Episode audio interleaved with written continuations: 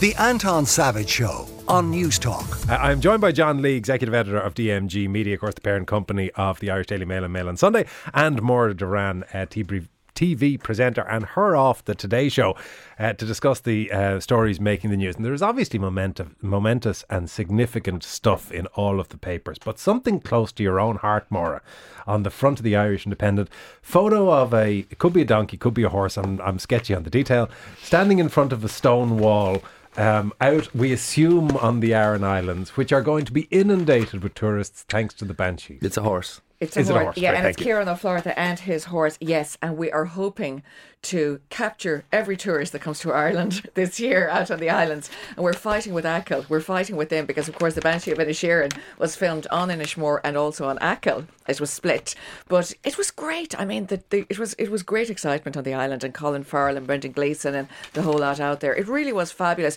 and they were just the nicest people. My sister worked on it, Roisin. She was doing a bit of makeup on it, not not on the, on the whole thing, but on a bit of it. But I mean, she's worked with them before. But you know, they really are the loveliest people. And Colin Farrell walking around with his little quiche on, his little basket in the local shop, buying his groceries. You know, so it was just very normal. You know. How how interwoven is the community these days? Does everybody know everybody else? Yeah, I was only there last weekend, and it's funny because you know, actually, yesterday I just um, I'm an, the, one of the ambassadors for Seachtain na Gaeilge, and I was uh, we were launching it yesterday for this year, and it was interesting because I was just back from the island last week, and you know, it's, it's still the same as when I grew up in the seventies and eighties because you arrive there and every single person speaks Irish from the minute you get off the plane or the boat or whatever. So we are, I know every single person there, and they know me. But over the last, especially twenty years, we have an awful lot more outsiders living there, which is brilliant, you know and the community is more diverse like all parts of Ireland at this stage. And you know, most people do kind of just integrate pretty well. Yeah. Uh, do, what's the reaction to outsiders? Because there are certain communities where there have been an influx of Europeans in, into Oh, the yeah. area, and there's a slight, in some areas, resentment of, you know, where are all you blow-ins coming from? Is there an element of that from? But it's funny, you know, everyone says that moves to a small community, will you always be the outsider? You know what I mean? Like when we grew up, the Irish for, you know, we say turasóirí is the Irish for tourist, but we call them strainséirí, and that's what we still call them, strangers. And it's funny when you think about it. I'm only thinking of these things now, you know, but that's what it was. There isn't resentment, no, really, to be honest. But like everywhere else, you do need new people to, you know, take jobs and do new work. And a lot of people would come for, you know, the tourist season, and some stay.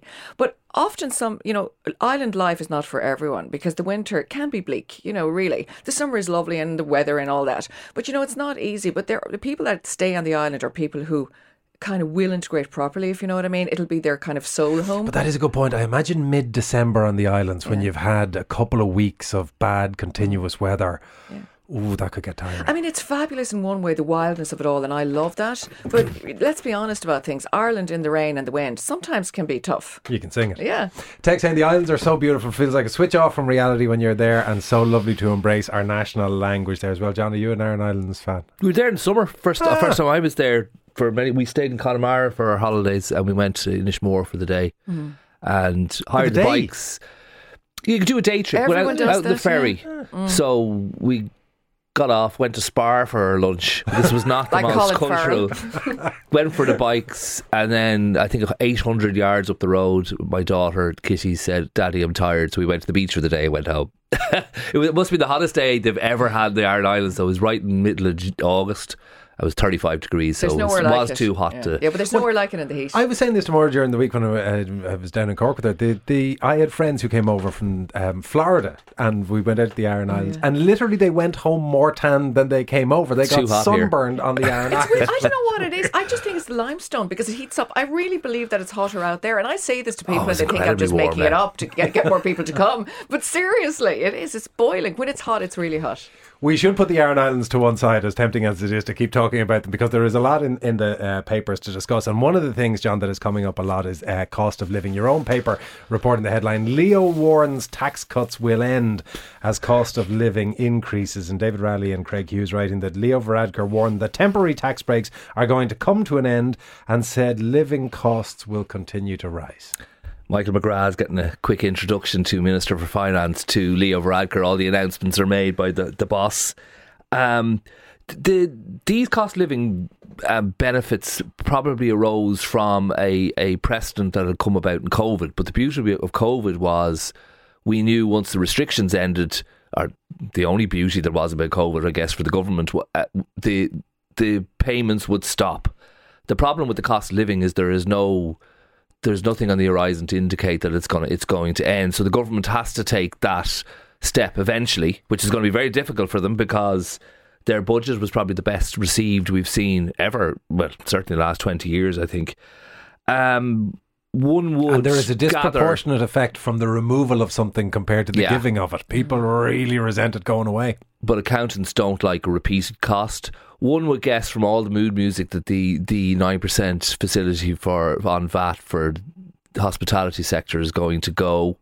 Um, petrol will go up during the summer. There's been cuts in excise duty, and it looks like they're going to go. So they're they that seems to be the temporary they, the temporary tax measures that Leo Varadkar is talking about. But there will be, it seems. Uh, another round of payments for social welfare recipients and others, perhaps a universal fuel payment also. So there will be a continuance of those payments. But ultimately, unless they bring in a, across the board increase in social welfare in the October budget, we won't be seeing a continuance of these things. Have to end No, and, and everybody, I mean, ESRI and all are saying that the targeting of whatever supports are there is what's vital. That those who are on the margins need it, but the rest of us don't. Yeah, but they will always say officially that that is very, very difficult to do to means test people for one, for one-off payments. But what I think the real reason is, um, if you're Fine Gael or Fianna Fáil, your target audience often is the middle classes, the so-called middle classes, if they exist anymore.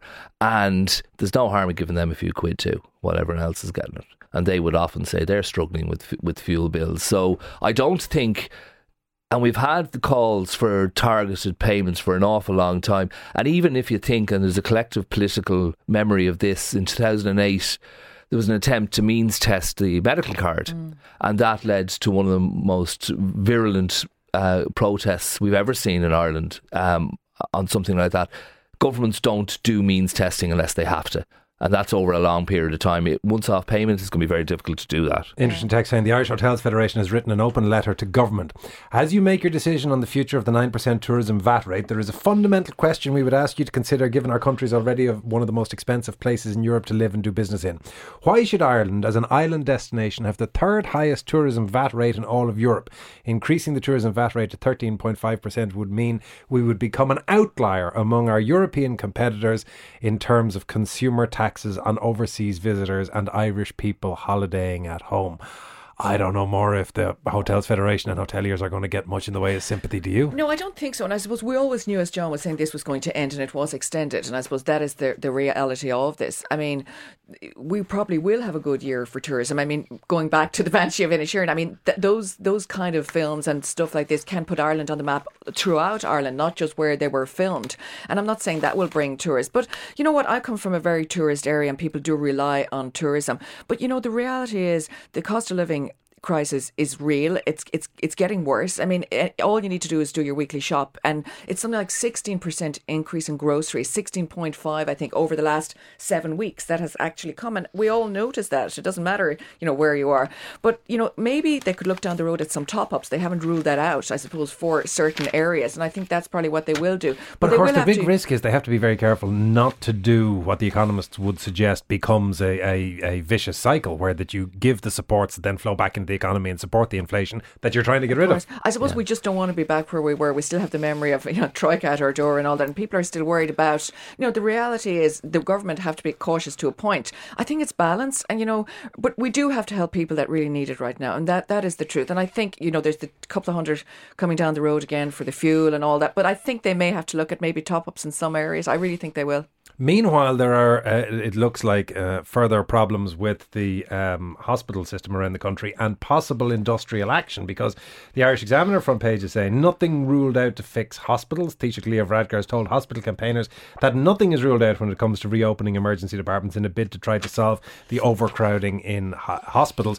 And this, John, comes on the um, heels of the Irish Nurses and Midwives organisation saying that they're going to ballot members for strike action. And if they think in their local hospital or where they're working that it has become dangerous and problematic, they can say, we're downing tools. Yeah, the nurses' um, warnings of strike action aren't wholly based on pay. Um, they they throughout the pandemic complained about what they seemed to feel was a excuse me, a- an official disregard for their safety with COVID, and now with it seems from the reports I've seen. Um, behaviour of some people in in A and E and a lack of proper protection. We did have a, an awful incident in a hospital uh, in in in Cork not so long ago. So uh, I'm surprised that we haven't had a, a, a complete rash of industrial action after the after the, the, the emergence from, from COVID. Cost of living would indicate that wage rises are leaving. So if you cost of living crisis, wa- wages are the next are the next issue to be dealt with, and that across the board hasn't re- reared its head in, in the fashion that it has in Britain. No, because the instance. INMO's main concern is staffing levels. It's Yeah. saying that there there aren't enough staff to keep the hospitals at a safe level. I wonder. It's just me wondering: are the are the are the are the wage issues not to the forefront because an awful lot of people who seek to make um, uh, better wages in that in that that profession seem to emigrate. So, um, but no, their their issues have come out of COVID when an awful lot of things were put on uh, uh, uh, in cold fr- cold freeze, and now they want their conditions improved and it doesn't seem to ever be an issue.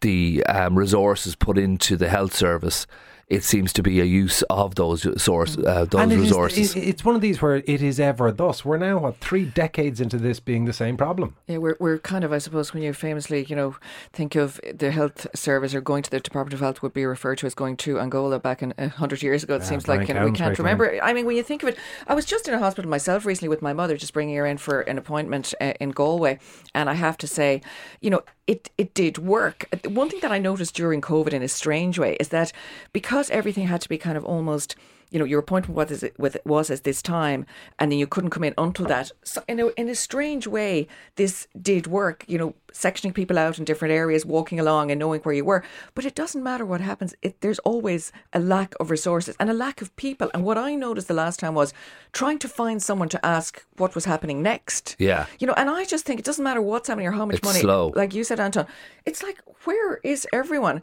And another thing somebody was telling me recently, and I often think sometimes you need to be in the position of in a hospital yourself, either as a patient or as these nurses are saying, to actually understand what's happening. And I noticed that. You know, somebody was saying they were in hospital and they couldn't just find anyone to ask to get them something. You know, it was they were calling the bell and this type of thing. And that is lack of resources. I mean, Totally, that certainly is lack of resources. And you see, I mean, when you're in particularly A and E, but in any functional hospital, when you look at how frazzled the staff are, simply Yeah. with throughput of trying to get to the next thing. They're hither and thither, and not there aren't enough of them. It seems to me. It just just looking around the other day when I was in there, I felt they were under extreme pressure to get things done. Well, of course, there are societal issues as well with the flood of people that come to A and E, for instance, on a Friday and Saturday night. That's beyond the control of government and resources. So there have been calls from various unions to deal with that. Well, I mean, that's this- a, that's a completely But that's every single year, and they say, okay, this is vomiting bug, or it's the winter flu, or it's all this, and now it's leveling. They always say it starts leveling from now, but it's every year this happens. But I'm talking about just regular outpatients departments. Yeah. Now it looked efficient in the sense of you know you will wait your turn, your number will come up on screen, but yet there just weren't enough people to physically do the job. That's which just my they, own which is the point that the. INMO are saying. They're saying hospital management in each location cannot keep trying to fill from an empty cup. The Yeah. Expectation that we can run our health service at less than safe staffing capacity must be challenged, and that's um, uh, the emergency department nurse Karen McGowan. INMO, if you don't have enough saying it. people to watch, you know, almost do you need security staff on top of nurses? I mean, that's almost when you talked about that incident. Is this what's needed now? I mean, is this where we are? That's very worrying. on the cost of living text saying these extortionate prices of everything are not sustainable for us all to afford. The government should be obliged to continue to help us. I, for one, am struggling hugely financially. And I think anybody who finds themselves in a position where they're, if they have a, a relatively small income, the proportion that they have to spend on food and on fuel is disproportionate compared to the rich. And they are the very areas where the inflation is being most intractable and most difficult and therefore most impactful. Text saying, I'm in the public sector. We got a wage increase with back pay. If we voted against, we wouldn't get the back pay. 53106 if you want to get in touch. Um, John, yes, Bertie's back. yes. Bertie was Um, on with uh, Pat Kenny. Do you know what? I didn't get to listen to it. I, I, I Oh, only, you missed only out. because I saw Alastair Campbell was involved. I just have to g- G myself up to face Alastair. I do listen to him on Week in Politics, but he is not a big fan of the Daily Mail. And um, but There's I a will long listen list to of it. things Alastair Campbell is not a big fan no, of. but um, i i i I can't wait to listen to it. But I am one of those who um, is somewhat a disbeliever in a lot of the criticism Bertie Ahern has had. But what I would um, think is not a great idea was he to run for elector, uh, elective office. The, the world has moved on. Um, he, there is talk about him running for the presidency. I think that could have been prevented. There, there, there- there's you've got to section things off with Bertie Ahern. I think when it comes to speaking about the economy and dealing with the economy, even though he left in April 2008, he, that era will never be left behind. Any Fianna Fáil po- poli- politician and their reputation, and I think that's fair enough.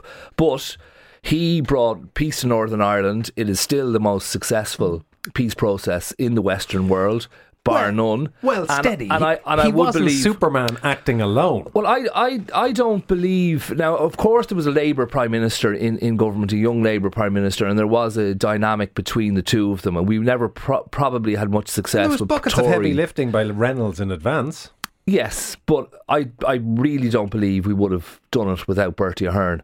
And just as Brian Cowen's career has never, uh, reputation did not uh, ever recover from being the man in the place when the co- economy collapsed, Bertie had the luck to be there when peace was struck. He has done a lot of quiet work on conflict resolution around the world, which hasn't gotten much attention in Ireland, but, But is certainly the well thing, though, regarded. John, and this is the point that Pat Kenny made to him when he was talking. He said, "Look, if you throw your hat into the electoral ring for the presidency, and even by rejoining your local cumann, what you have done is breathe life back into the Mahon Tribunal. We had all forgotten about it for several years, moved on, and now it has come back because you're back in this milieu. And the next question was effectively, are you going to run for presidency? Which Bertie couldn't have dodged anymore if he had thrown himself out the window. He is evidently considering a presidential run. Is he wrong? Well, uh, it's it's down to Fianna Fáil, and I I wrote it last week in my column in the Mail on Sunday that um, I spoke to a number of TDs in Leinster House who want him to run in the general election. Um, I think there's an element of delusion in Fianna Fáil when it comes to some of the problems they had in the past. It is not a time, I believe, to step back to previous figures. It just isn't. Politics has moved on. That presidential election, and again, I'm, I, I think Bertie Ahern should have been given an official peace role a long time ago in Ireland, and that would be his strength. That presidential election, as we all know, the three of us have, observed it, is the dirtiest election there is. Mike, Michael D um, stayed above the fray, um, but I just cannot imagine Well, it be anything on other than a note- bruising I don't know, experience for what Bertie else would he Ahern be or puffing Fianna up now? That's what I say. I just feel it's funny. You know, when he was asked in the beginning, it was like, "Are you going to run for the presidency?"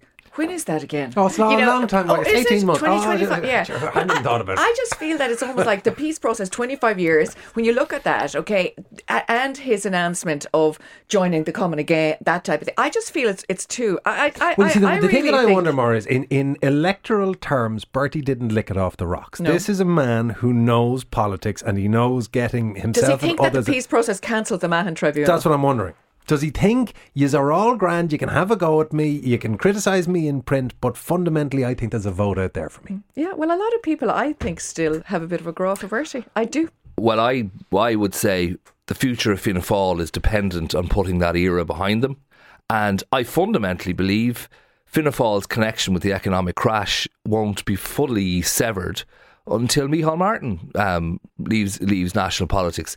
You know, we've a very strange phenomenon here. We criticise Britain for going through three prime ministers in uh, in less than a year, but I would say you would struggle in British politics, in French politics, in in well, American politics is a bad one actually because they're all alphas Yeah, there. steady. But to find anyone that was around in cabinet in 1997 that is still, in Micheál Martin's case, um, tarnished her and just has just left. Teacher, we have a terrible lack of ability to rotate our senior politicians. Why do we need to go back to someone of that era? The time is done. Bertie's achieved 10 years as as, as Taoiseach. Micheál Martin has been around forever. Leo Varadkar's been in cabinet for 12 years solidly without break. I don't think it's I don't think it's good for Irish politics I that we have the same people at the top all the time. he, he is just now. I still think it's something that is on his horizon. I do. I believe he's thinking about it. I don't think there's this is just a coincidence. We will watch this space. Maura Derrane and John Lee, thank you both very much. The Anton Savage Show, Saturday morning at 9 on News Talk.